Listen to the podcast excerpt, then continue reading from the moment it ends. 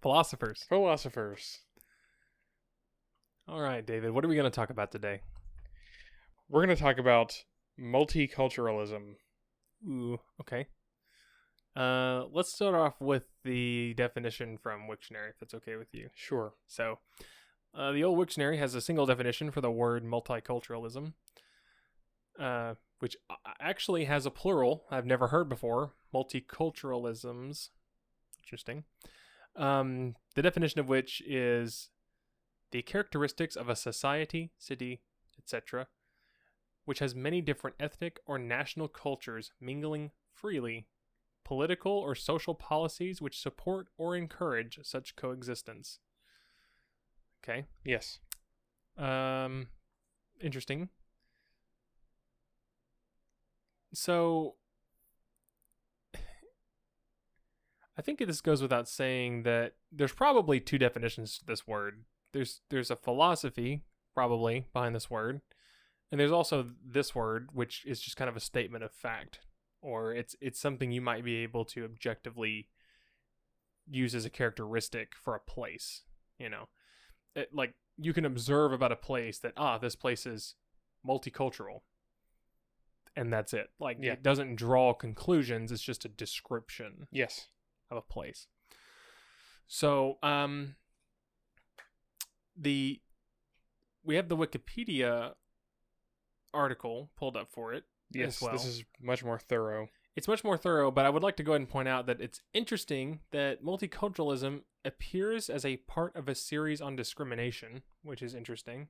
I would not have thought that off the top of my head, to be honest with you. If you ask me for like a category to put multiculturalism into, I wouldn't think of discrimination first, but I can see how they're related. Well, I could see how they would be related if you're taking the actual formal definition of the word discrimination, or or its derivative. It's not derivative, not its derivation, but the word from which it's derived to discriminate. For example, if you don't discriminate, and when I use that word in this case, I mean note differences. It's literally all it means. Uh, between cultures, you can't have multiculturalism without there being different cultures, for example. I could see how that may be. Mm, we might have something that contradicts that in this article. Let's find out. So, um, I'll, I'll begin with the, the top of the article.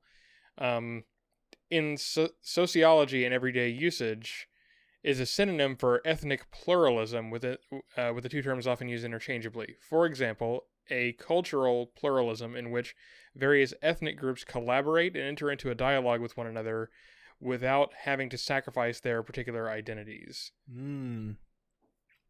So this is a little bit more, I think, alludes to a philosophy that could be formed around this subject, maybe. So just based on that sentence, um, I think there are I, I know two big prerequisites for uh, having a multicultural area that we maybe didn't see. We kind of saw in the other definition, but I think I can see where some philosophies grow from with this. The first one being is you have to have multiple cultures within a tight geographic area. That's the first criteria. And then there's a caveat to this. You can't just have multiple cultures in the same area, but they must be free enough to collaborate and also remained distinct from one another. I think that's I don't know, maybe that's too far, but that's kind of what it sounds like to me is that Right. they, they may not stay distinct, but they're at least free to stay distinct. Like one is not one culture is not necessarily being pressured to assimilate into another culture, right? Like that there's not legal like but outside of the normal human pressures maybe. Right. Okay. I'm, I'm going to bring up an example that is like very exaggerated. Sure. Um, th- this does not actually technically count in and of itself as multiculturalism, I don't think. But um, to, to illustrate the point of like having separate but also united identities. So, two people might get together and say, okay, or two groups of people. Yes, two separate groups of people might get together and say to, to the other, okay, we are Scottish and we are English, but we are both British. Mm. We both reside in Britain.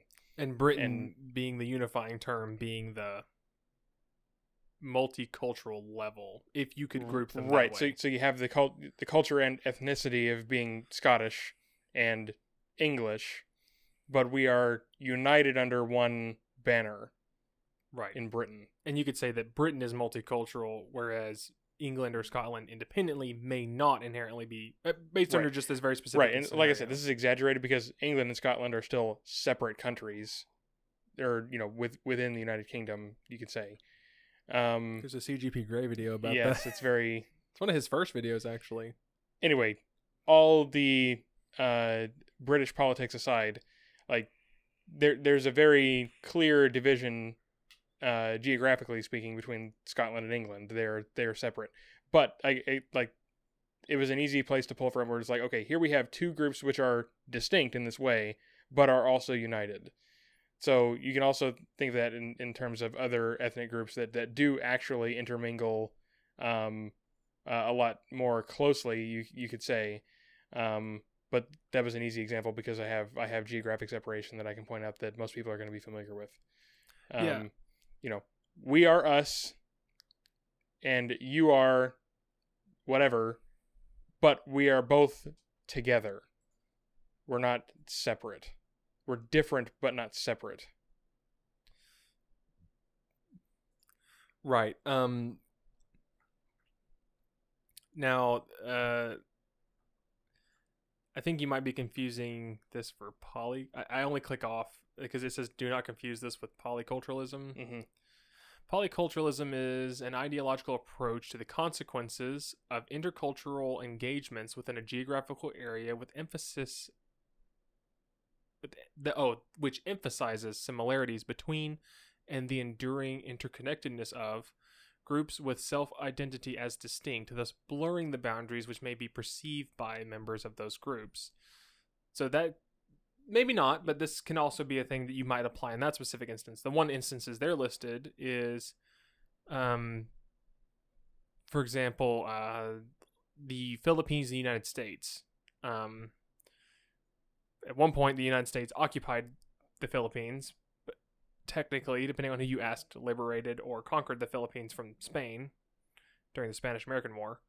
Um, so, but the Philippines still exist as a protectorate, kind of, of the United States.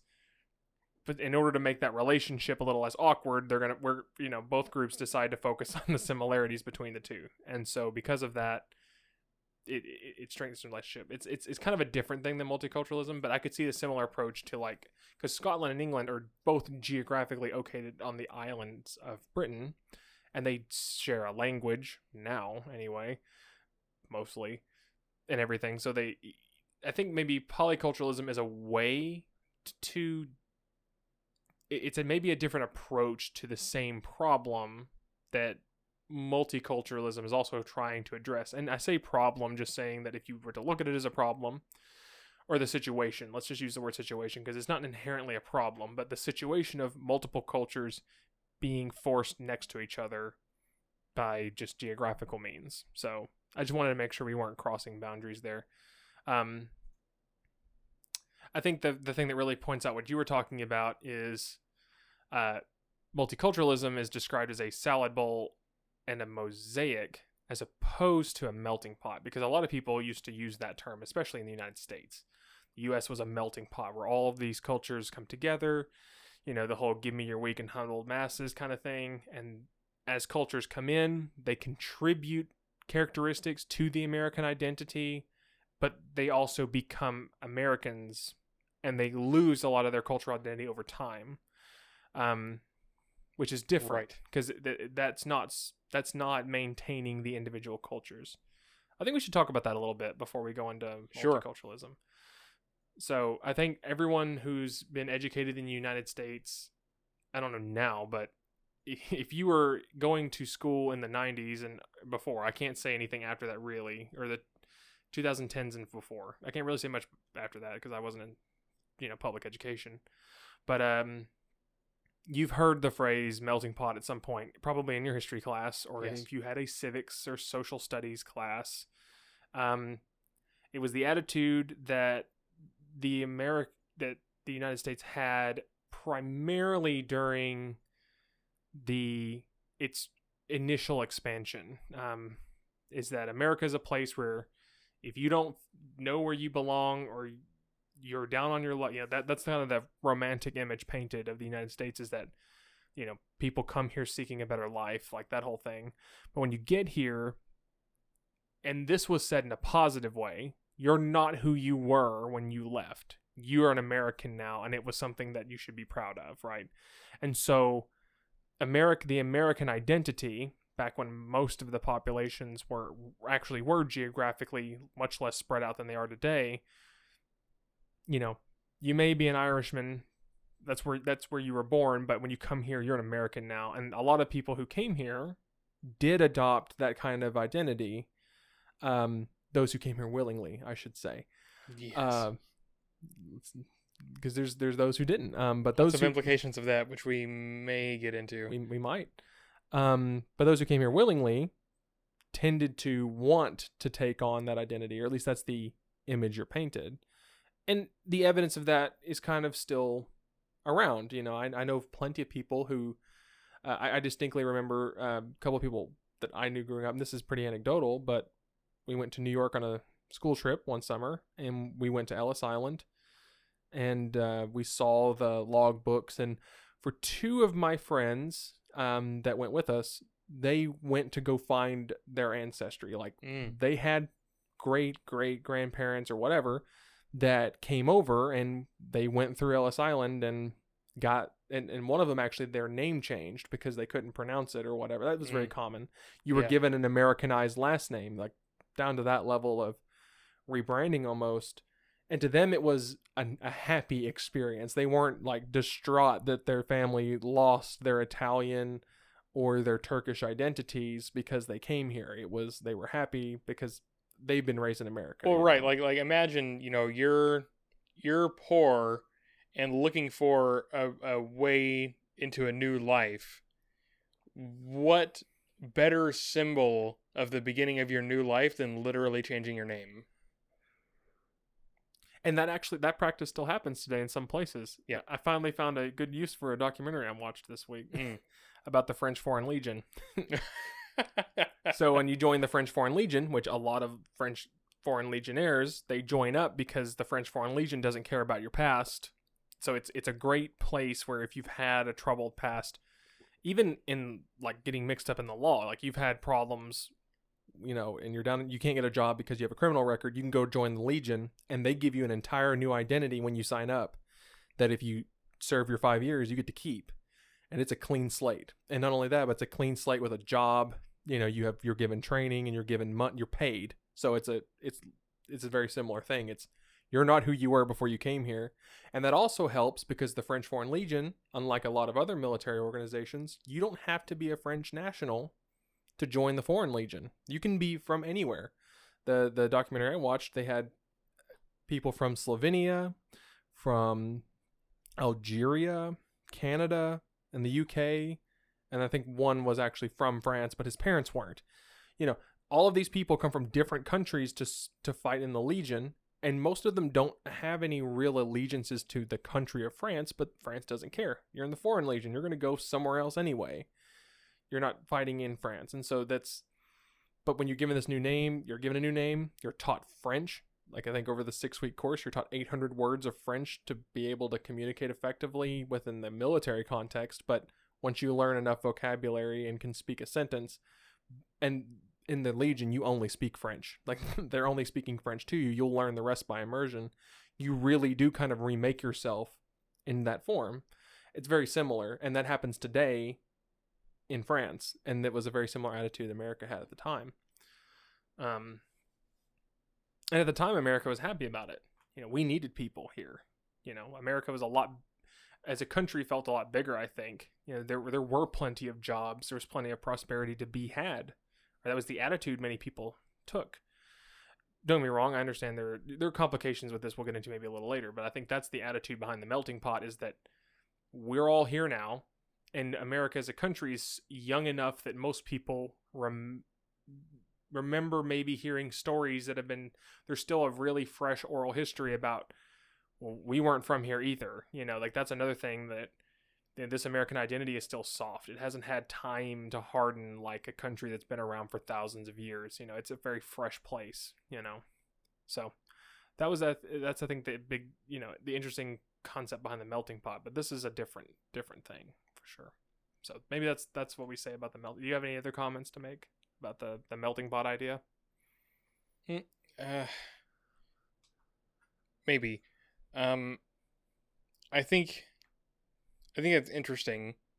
Um, and it, it's an interesting contrast to, to the uh, the mosaic idea, and I, hmm, I don't know. I need to think about that for a little bit. Which I mean, this kind of goes without saying, but this is a monoculture. Like the melting pot proposes a monoculture. Ah, that's where I wanted to go. Thank you for, a, for uh, reminding me. So not uh, not uh, monoculture specifically, but so this this brings me to a and, and maybe I'm, I might be uh, uh, jumping the gun a little bit uh, into into maybe one of my problems with multiculturalism, but uh, talking about um, uh, the the melting pot concept, um, that's it.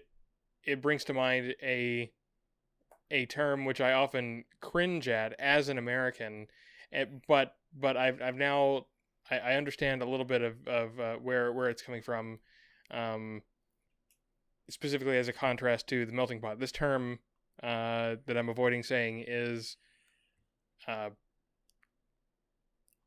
cultural appropriation. Ah, Yes.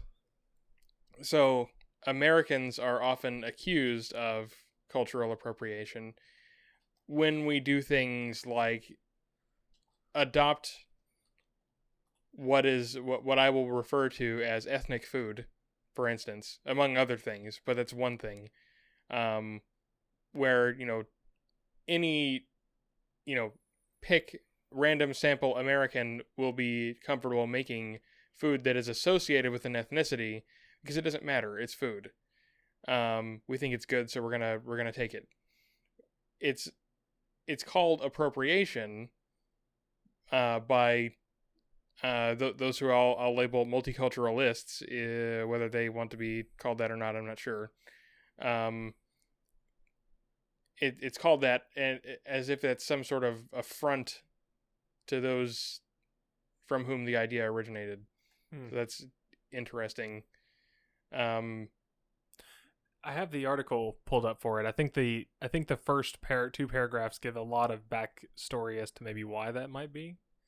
Um, cultural appropriation, at times also phrased cultural misappropriation, is the adoption of an element or elements of one culture by members of another culture. This can be controversial when members of a dominant culture appropriate from disadvantaged minority cultures. I'm going to go and read the second paragraph, but we're going to talk about that first paragraph a little, Yes. a little bit. According to critics of the practice, cultural appropriation differs from acculturation, assimilation, or equal cultural exchange in that this appropriation is a form of colonialism. When cultural elements are copied from a minority culture by members of a dominant culture, these elements are used outside of their original cultural context, sometimes even against the expressly stated wishes of the members of the originating culture. So, I'm just going to go ahead and just come on, say it. This is a very charged rhetoric about this topic, in my opinion. yes, I mean, the very first sentence I don't see a problem with, which is the definition. sure. Yeah, definitions are fine. So the definition of cultural appropriation is the adoption of an element or elements of one culture by members of another culture. So far, this is the only sentence that does not lay forth a bias for or against this practice. Yes. The next sentence, which are the only two sentences in the header or the heading sentence for this The opening paragraph. Yes. yeah, the opening paragraph does begin to mention only the uh the negative or the um let's see this can be controversial. Okay. The controversial nature of this topic. Yeah. um and it only gives the one side of the controversy. It doesn't have any backup. So as a as an article this already is kind of biased in my opinion. Uh perhaps I, I don't know that that I don't know that the the first paragraph begins with a bias. So I I agree it um it points out a bias that that exists, but all it says is that it can be controversial when this happens. And Well- and that's true. But it but it doesn't just say this can be controversial. It says exactly when it can be controversial, and it immediately. well, yes. It, so yeah. it, well, well, but but but I think it's fair for an author of an encyclopedia article to say, you know, in this instance of it, it becomes it, it can be controversial because it, that because that gives us some information. Suppose we've never heard this term before. It gives us some information that when it happens the other way around, when a minority culture adopts something from the so-called dominant culture, people don't see that as controversial. well, right, because It's just information. I don't I don't see a bias there. that's maybe fair. But I would argue that cultural appropriation from its onset, I think, heavily relies on this majority minority cultural relationship. Whereas if you were to look at um, acculturation or assimilation, which I'll go ahead and pull open just so we can be fair, because you know, Yeah. we we try our best to be fair here. Because I've never heard the word acculturation.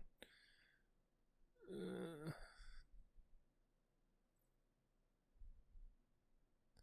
So, acculturation is the process of society, uh, social, psychological, and cultural change that stems from the balancing of two cultures while adapting to the prevailing culture of the society. Uh, acculturation is a process in which an individual adopts, requi- acquires, and adjusts to the new cultural environment. Individuals of a differing culture try to incorporate themselves into a norm- new more prevalent culture by participating in aspects of the more prevalent culture, such as their traditions, but still hold on to their original cultural values and traditions. And then cultural assimilation is the process. Now, the cultural assimilation, I think, is maybe the exact opposite of. Uh, No, assimilation, even by the previous article and by the opening paragraph of this one, is a type of acculturation. There are many forms of acculturation, of which one is assimilation. Right, but what I'm saying is, I think culture. Okay, let me just read a cultural assimilation, then I'll go on to what I was going to say. Uh, cultural assimilation is the process in which minority groups or culture come to resemble a dominant group or assume the values, behaviors, or beliefs of another group. A conceptualization describes cultural assimilation as similar to acculturation, when another culture merely considers the former as You, one of the latter. You inserted a word in I there. did. Okay, let me let me, Yeah. let me try that again.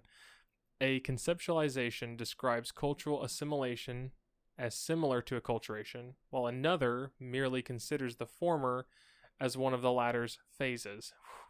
Yeah. I don't like formers and ladders. I they Yeah. yeah, they're not very organized ways of speaking. Uh, throughout history, there have been different forms of cultural assimilation.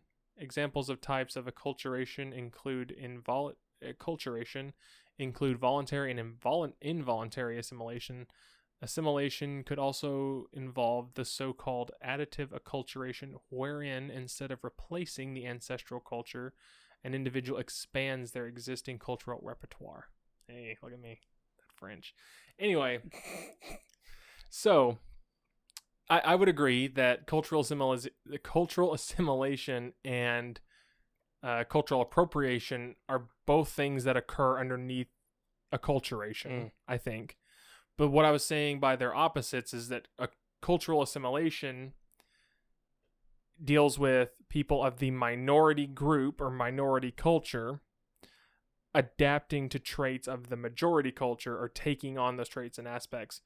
Now, where, whereas cultural appropriation is when the majority culture begins to adapt and take on traits of the uh, minority culture Right. That's what I was saying. I think they might be opposites. Now, I do think it's a little bit different uh, in the definitions because cultural assimilation talks as though this happens simultaneously. But I think in practice, most cultures that are assimilating into another culture, say, for example, you are an Italian family moving to America, you're not going to instantly adopt everything about America. No, 'cause you don't even know everything yet. Exactly. Even if you wanted to, you, you're you're gonna pick up things as you go. So you might pick up like like for things like an accent, for example, are gonna be hard to pick up. You can't just make yourself do that. But you might start eating different foods because you might be forced to because you just don't have access to the same things you had back home. So those things you start picking up, and or if you if you did have access, you might choose to start eating what the American culture considers to be a normal food. You know, or Right. Think about how, like, yeah, staying on the topic of food, how people from a, a culture whose food Americans appreciate, maybe someone wants to, we'll stick with Italy, uh, an Italian family moves to America and they want to open their own Italian restaurant. They normally, they normally don't stick strictly to authentic Italian food when they do this. Because Americans love their spices that for some reason don't really appear in their uh, uh, places of origin. Right. I think honestly the most obvious one when we're talking about food is Mexican food in the United States. Mexican food has been significantly transformed Yes. in America. and so much so that there's a term for it, Tex-Mex. Tex-Mex, yeah. Yes, because it's Texas Mexican food because a lot of Americans don't like spicy food the same way. I'm just going to say it like straight up. Most Americans can't handle the spice, you know. But so it's toned down and changed and that's the food you're presented with um because it appeals to the broader market. And this is driven more by like a you know, market values than anything else if you wanted to start a restaurant and you're selling food no one wants because it doesn't appeal to their palates, which it's a lot easier for you to change your menu than to just wait for the culture's palate to change to then be able to handle it. You know, so that's kind of what ends up happening, and so you see that happen a lot. Like even places that are labeled authentic Mexican food probably aren't. you know what I mean in the United States, or if it really is, most Americans, if you take them to an authentic, actually authentic Mexican restaurant, the first question that's probably going to be off their tongue is where are the chips and salsa? Because Right. hear me out, that's not a Mexican thing, you Right. know? Not in the same way it's we. Although I think that, I think there's there's a, a, a fair way to, to blend those to, to still have the uh, the American uh, norm of, of beginning with uh, chips and salsa, but the actual plates that you'll order are authentic dishes. Yes, but anyway, so that I think is what we're talking about. So pop pop back down to the original topic Yes. of uh, cultural appropriation. That's now that we're off of cultural assimilation and acculturation, we have a little bit of understanding Yes, of what cultural appropriation. So what's your beef with uh, cultural appropriation, David? I, I have a beef with cultural appropriation as a concept. Okay. um, for for the reason that you already brought up, which is that it is focused on uh, dominant and uh, and uh, minority cultures. Um, it focuses on I don't know if you call that a power dynamic, but I definitely think that there's some overtones of there being a power dynamic involved, yes, especially there, there's some sort of uh, insinuation that that's the case. right. Um, so that being the case, um, like, yeah, I, I guess for me, it, it appears to be a double standard. Um, that the minority culture can freely adopt things from the so-called dominant culture, and that's called assimilation or integration, depending on uh, the degree to which they're doing it. Um, nobody seems to have a problem people doing that willingly. But when the so-called dominant culture adopts from the minority culture because they like what they're doing, they like what they see, and they think it's a good idea, somehow that's wrong. We're the the dominant culture is stealing from the minority culture, appropriating it. Mhm. Um, I suppose I'm not going to meet resistance from the other side of the table on this, but um, that that's my problem with it. Sure. Would you say that cultural assimilation is would you do you have a problem with cultural assimilation? Do I have a problem with assimilation? No. Okay. And so, Um, so- and because I don't have a problem with assimilation, I don't have a problem with assimilation in reverse. You know, like the existence of Tex-Mex, I have no problem with that. Or in the same way, I don't have a problem with like if people who are not Hispanic want to open their own authentic Mexican restaurant. Right. Who cares if the food is good? Fair enough. Um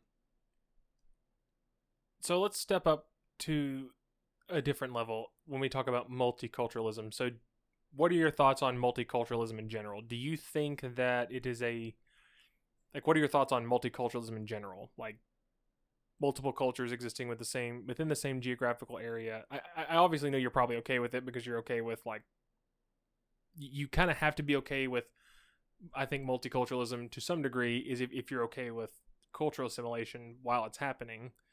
Um, maybe, maybe not. I don't know. Well, bear in mind that multiculturalism, distinct from polyculturalism, as we brought up, is about th- where the, the cultures are together but they remain distinct. okay, so you. Okay, I- I'm I'm trying to ask a good question here. yeah. So um,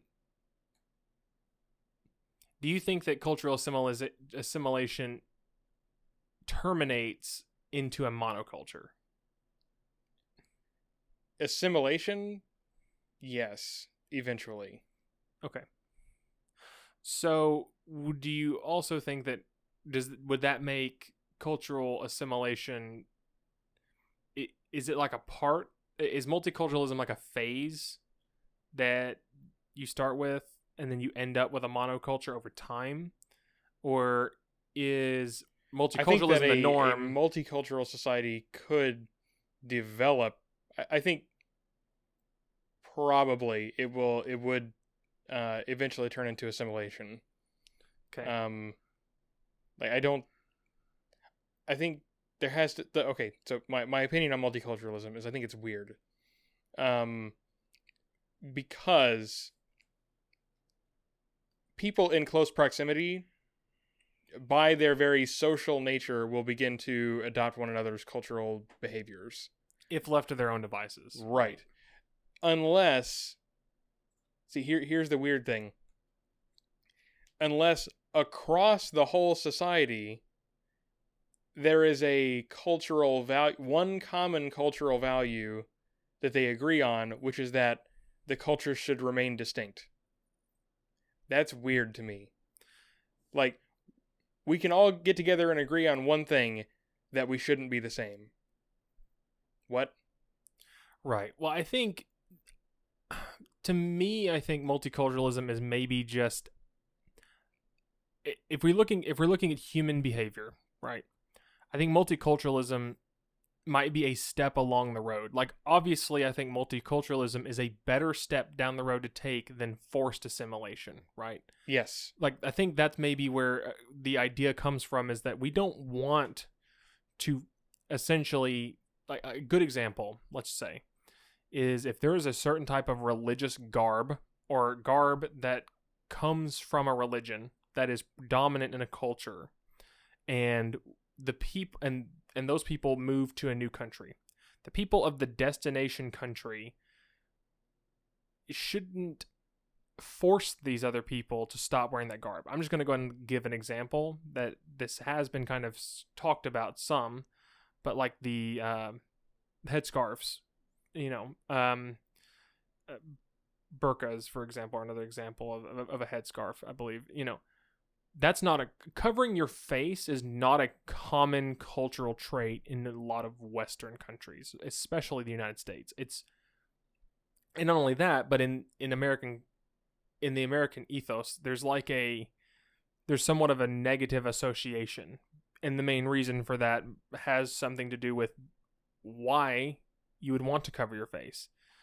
In the American understanding, the only times you do see people with covered faces are They're attempting to conceal their identity. either content, they're attempting to conceal their identity, they're or in a lot of the you know media comes downstream from culture. If you look at a lot of like older movies, people mask up when they're about to commit some type of a nefarious act, or if concealing their identity, or if there's like a safety reason. Those are pretty much the only reasons a person ever covers their face. Two out of three are bad. You know, Yeah. like um, are we well, associated? honest, with that? well, I think I think the first two that you mentioned are actually one and the same. Like, why do I want to cover my face if I'm robbing a bank? Because I don't want anyone to know that I'm the one who robbed the bank.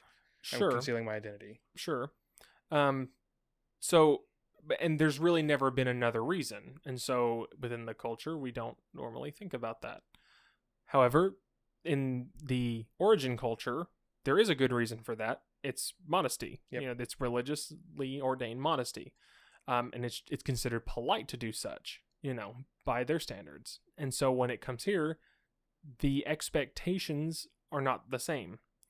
And so you get there's some cultural grading where especially in this instance where one is one culture sees this activity as a positive whereas the other one sees it as potentially a negative you know? Even though it's not being insinuated that just by covering your face in the original culture you are being modest necessarily because you could be doing other things that break that all entirely. And just like in the destination culture just because you have a mask on your face or you're covering your face doesn't mean you're going to commit a crime. It's just the correlations between the things are different. You're going different to arouse suspicion. Sure, it's going to make you know you're going to stand out, and there are plenty of things. And, and but I think what makes this particularly potent is that you're going to stand out more suspiciously than you would if it were something else. A good example is uh, in the United States. This was more previous, but the sombrero, for example, is not a type of hat worn in the United States typically, or at least it wasn't back then. Now, it did give rise and was appropriated into the cowboy hat, for example. That's where it comes from. Um, but if you wore a traditional Mexican sombrero, that was like, okay, that's kind of strange. We never wore big brim hats like that. But then again, a lot of these cultures, you know, you also had to keep in mind at this time, most of the cultures that came to America, or at least the the European cultures, the sun's not as big of a problem in Europe as it is in the United States. So it made sense. It was a utility, so they adopted it because the goal for having this item was in first of all in a more practical place, and I'm talking just sun overhead, it's hot in Arizona. I'd like to keep the sun out of my eyes. That's not that hard to communicate. You don't have to understand a religious significance of anything. Right. That's not a foreign concept. Sun is hot, shade is cool. That's not a foreign concept. That just happens. And so you see someone wearing a goofy hat, and you're like, okay, that's not suspicious to me that you're wearing a goofy hat.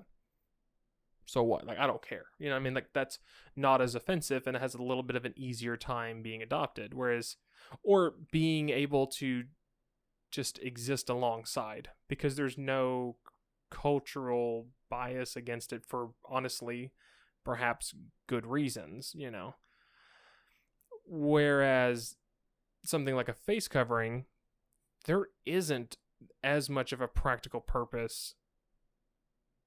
I say that there is a practical purpose but it's not as commonly understood. And that's not even the real reason the origin culture even had it in the first place you know? It wasn't practical over there necessarily that's you know or at least that's not the stated reason as to why it exists even if it did arise as a practicality it's not often you know if, if, if you're trying to explain if you're one if you're wearing a face covering like that and you're trying to explain to someone who has a genuine question like why do you wear that? Like i don't understand it. You're not going to come probably with the well it's practical you know because it keeps dust out of my nose and mouth and dust can give you you know you know diseases and stuff that's not the first answer given. It's oh well for modest reasons. And definitions of modesty which are understandable are also different amongst cultures you know. And i think that's one of the things uh, that was a way too long way of explaining maybe the yes.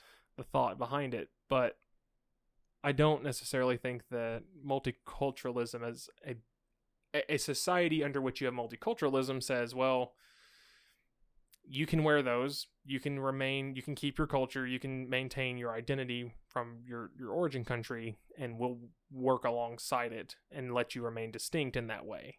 Right. whereas a more harshly assimilating culture you know might be like you just need to stop wearing that if you're here. You know what i mean? Like we, we're not going to tolerate it. We, there's not as much room for freedom to maintain your previous way you know and so i think multiculturalism as an idea like, in place of that kind of system is a good thing.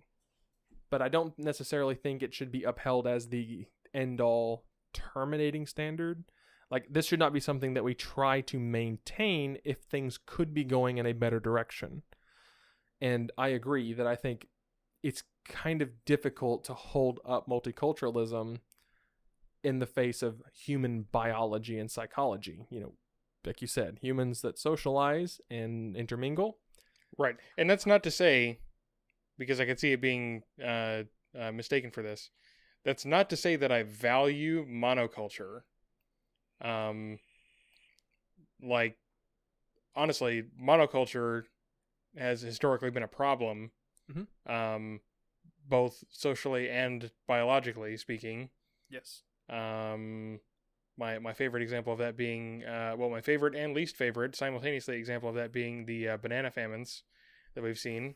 There's some Yes. biological monoculture problems for us, but also um, it happens socially as well, where you end up with um, uh, total social intolerance as a result of, of monoculture, Right. um, or other other well, we we don't need to enumerate examples. Um, so I don't I don't value monoculture, but it is it's it's weird. It's weird to me to like celebrate and hold dear how unalike we are. Mm-hmm. I, yeah, I agree. I don't think, and this and might like, like to the point where you say, "Oh, well, you're you are you're copying what my culture has historically done. That's wrong of you."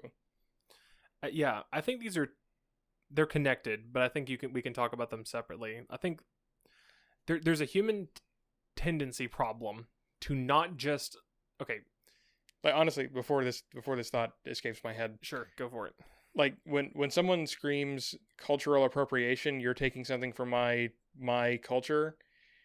It rubs me the same way as when the KKK talks about race mixing.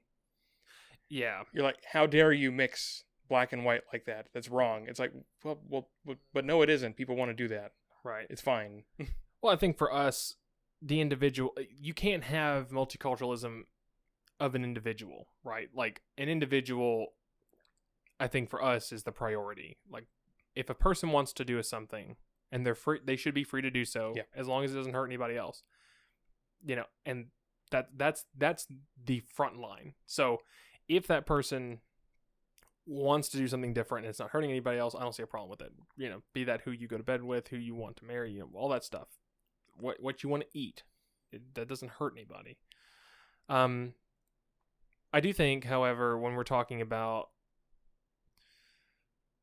multiculturalism, uh, the issue I think arises is when you're starting to hold up distinct groups as equally valued. Humans have a problem it's not a problem. It's it, it's a characteristic of competitiveness, and it's core to who we are. hmm So anytime you draw two things of the same category into the same area, it does not take long for people to start feeling that tendency to want to pro con them. For example, just to start, but that quickly becomes a competition, and humans do it for everything. You leave two humans uh, alone with rocks long enough, they will try to race them, you know, or they'll try to stack them and see who can stack rocks the highest. Because that's a large source of our entertainment personally. But that that attitude of hierarchical structures not to get too you know peterson up in here but i, I do think he's kind of right about that humans do tend to look for The pecking order. the so pecking order so to speak also uh, most social and fecund species do this you know Right. and uh so when you Right, have, and we see that we see that from from very early ages. I, I don't I don't know just how far and wide this uh, behavior spreads, but intuitively, I think this goes a long way. My dad is better than your dad. Yeah. Well not only that but questions like if you if you take eight ounces of a liquid and you put one in a long skinny tube and one in a short fat tube kids can quickly tell you which one's better. Yeah. oh i want the one in the tall skinny tube. There's more in there. We we come hardwired being able to be to discern between greater and lesser in quantity and it's not that hard of a jump to go from greater and lesser in quantity to greater and lesser in quality Yeah. it's not a hard jump for human beings to make so if you uphold multiculturalism as a standard by making the whole crux of multiculturalism be maintaining these differences, you're putting emphasis on the differences between cultures. It's unavoidable. And as soon as you begin putting an emphasis, humans will be drawn to the greatest differences in things and compare them. A great example of this in maybe a non harmful way go on YouTube and insert nationality, race, ethnicity, eats, listens to, watches something from another culture for the first time. They're insanely popular videos. Estonian man watches video about US nuclear submarines. Why are we so fascinated that in, uh, about getting the Estonian man's opinion about the US military sub? There's just an, a slew of listings about this military sub, but the one with the most clicks is this Estonian guy because we want to see what he thinks because he's culturally different. You know, subreddits exist like this. Just Another Day in Russia is exactly like this. It's wanting to know what this other culture perceives about our thing, you know, and see Yeah, how it stacks like- up. Yeah. Uh, English woman's impressions after returning from China. Or even better, uh, Koreans trying American barbecue for the first time. That's a hugely popular video series, and but it's and, and it almost inevitably comes up where like the people from the origin culture, the an American watching that feels something when they like our barbecue for whatever Right, reason. it's like I told you, I knew we had it right. we we did We're good. doing the good thing. right but that and that's not so harmful you're not No. trying to get them to stop eating korean barbecue and you might now go try korean barbecue so you can maybe think about it for yourself right. That, that's the thing. Like like that, that's one of the things that I like about uh about cultural intermingling like that is that like like and, and what I find weird about like maintaining the divisions um is it's like we're not we're not destroying one another's culture to do what the other is doing. No. We can only make each other's lives better by introducing new things that they hadn't experienced before. If they don't like it, fine. But if they do, you've just given them a new experience they weren't otherwise going to have that they appreciate. i agree That I can't see how that's a bad thing. well I, I i do see the argument being made and the argument made is that you run the risk of assimilation in we'll get into the context of a lot of the examples given but you run the risk of deteriorating the totality of that culture by pulling one part out of it and keeping it in isolation. The, the an example given is uh, a good example is the mukbang or whatever. I'm sure you've heard that term before, I have heard it. or mukbang as we would pronounce it in America. um, some people are real fed up with non-Korean people. I think it's Koreans where it comes from. Uh, doing mukbangs because what's it's not pulled along with the rest of the cultural context that exists because it's the it's supposed to be the family meal in Korea where family is important. That's not that hard of a concept. Mhm. But it's only being duplicated because of its online success because those videos are popular. Mm. So instead of it being a family meal, it's me and my subscribers. And by me and my subscribers, I mean me eat and my subscribers watch me eat and it loses the meaning behind it. And so to those who see that as cultural appropriation, the person doing the mukbang that doesn't understand it is deteriorating the understanding of what a mukbang is in its original context. I disagree, but that's I think their concern is that well if if it gets popular amongst a larger audience for being this, that will become the definition of a mukbang. And most people, and I can see it, that's true. If you ask most people around here, what's a mukbang? Oh, it's a video where someone gets on and eats and other people watch it. It's weird. That's their understanding of what that is now. And that's going to be their first impression. And it's out of its cultural context. And so their their problem is now the understanding of what this is. If enough people understand it as one way, that word will become the definition for that word will become person sits alone in room eats food on camera instead of preserving the cultural history. I disagree. I know what that word means. I've looked i i went in and looked at what that word means because i didn't understand. I had the curiosity because i saw some person who wasn't korean doing it what's this fad on YouTube? And because of that, I actually learned more about that culture because now I was interested. You know, Right, and you were unlikely to ever hear about it before. Exactly. And I don't think it damages the original. Like, I think the fear is that, and this is, I think, a, a pretty irrational fear, is that you're going to, the history is going to be lost, or the meaning in this is going to be lost. I disagree. I don't think the meaning, first of all, you can't lose it necessarily. Like, I doubt we're going to have a Library of Alexandria incident with the internet where all of this preserved history just goes away and we're starting over. I doubt that's ever going to happen, and you shouldn't plan your life like that's going to happen. Right think. like like even okay even if we assume like let, let's jump forward like thousands and thousands of years uh and and assume that we're steadily progressing toward monoculture this whole time which probably isn't going to happen but assume we did. So this is the worst case scenario from the multiculturalist perspective. Um so korean culture is completely dissolved um because they're a worldwide minority. Um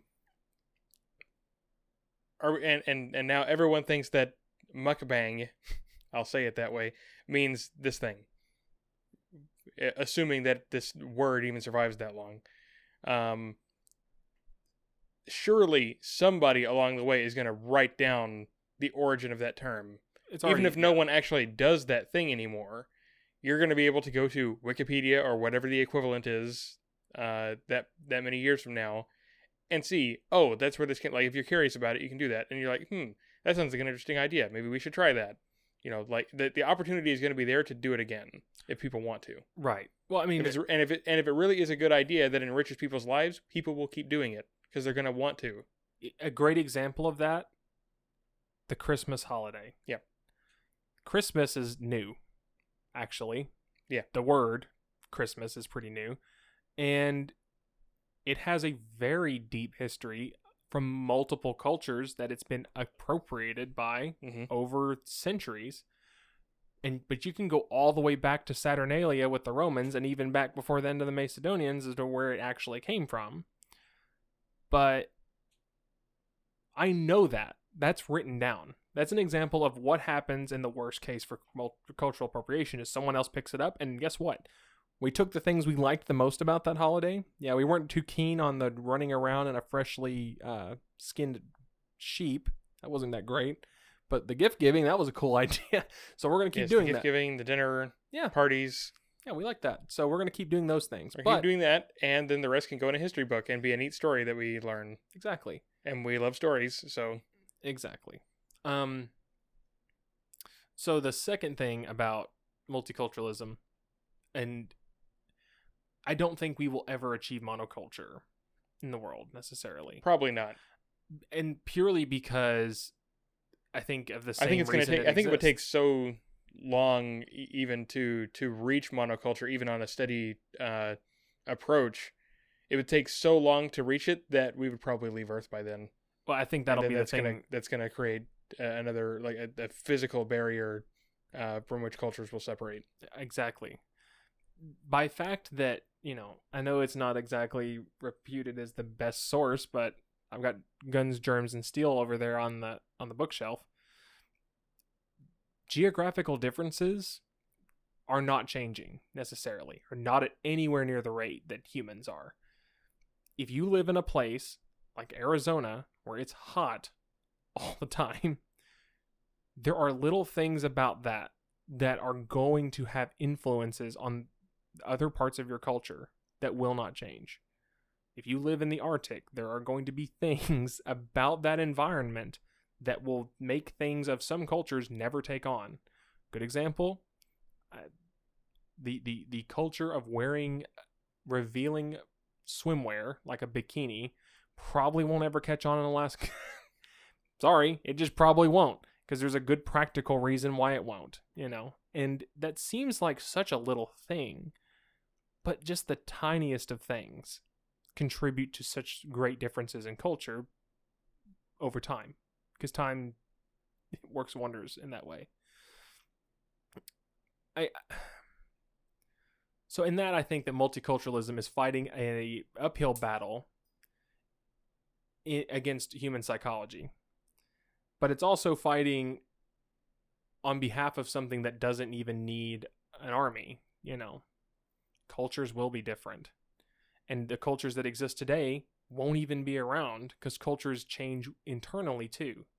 Yeah. You know, a great example is if you look at the culture in the geographical area of the Italian peninsula over the last two centuries, it's radically changed.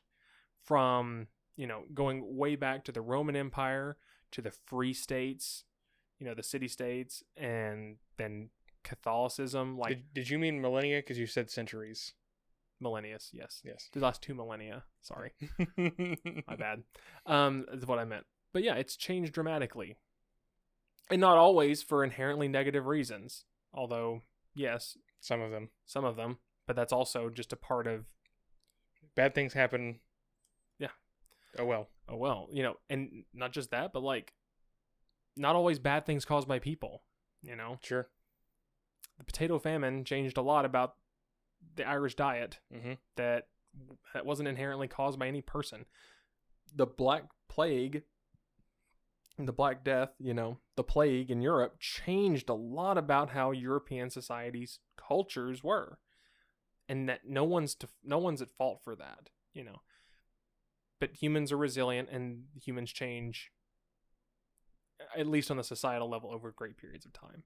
So I feel like the effort to preserve any culture under any circumstance, you're going to fight a losing battle to the environment, and that's both the environment of the humans and Right, because the only thing more dangerous.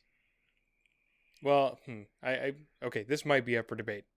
A thing that is close in the level of danger to monoculture is extreme cultural conservatism. yes, and and that's and what multiculturalism essentially is is saying every culture should be conservative about itself right, um, and that's a world that's even worse than Right. monoculture, in my opinion. Um, and probably also in in my opinion as well but as as for what the consequences consequences would be i'm not going to claim authority to, sure. to say anything about that Um, I think the last thing I really have to say about cultural appropriation itself, I don't necessarily want to speak to the motives of those who subscribe to this idea. I think that might be a good after show topic, but I don't like to speak to people's motives too much. But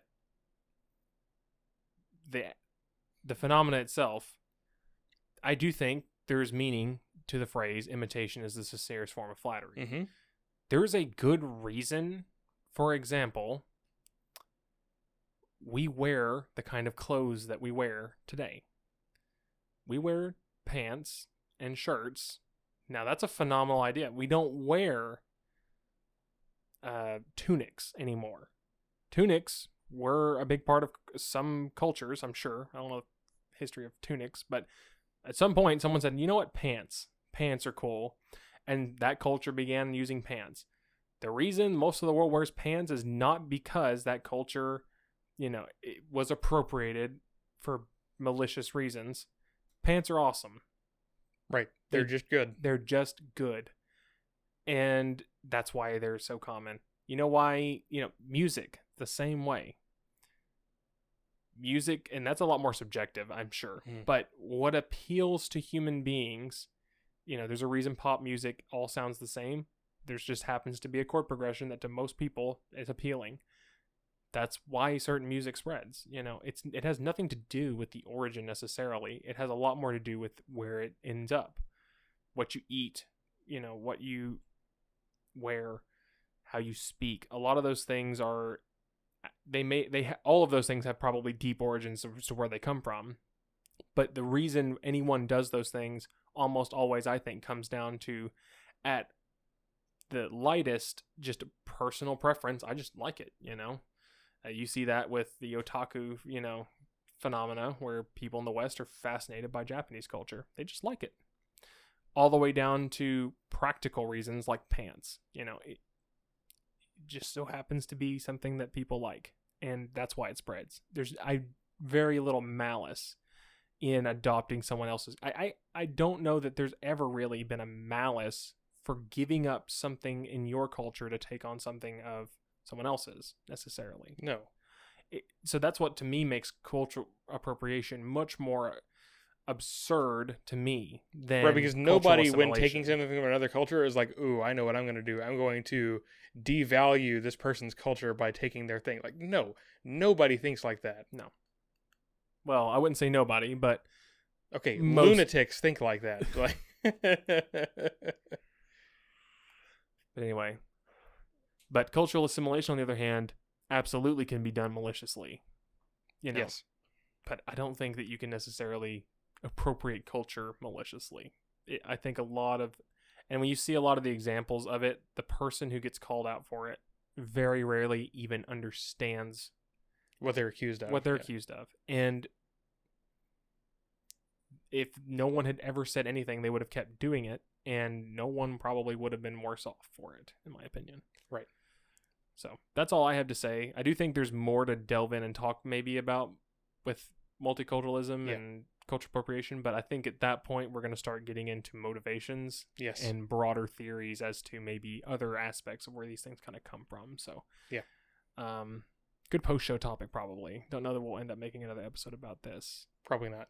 So, um, anything else you had to bring to the table? Nope. All right. Well, that all being said, philosophers. Philosophers.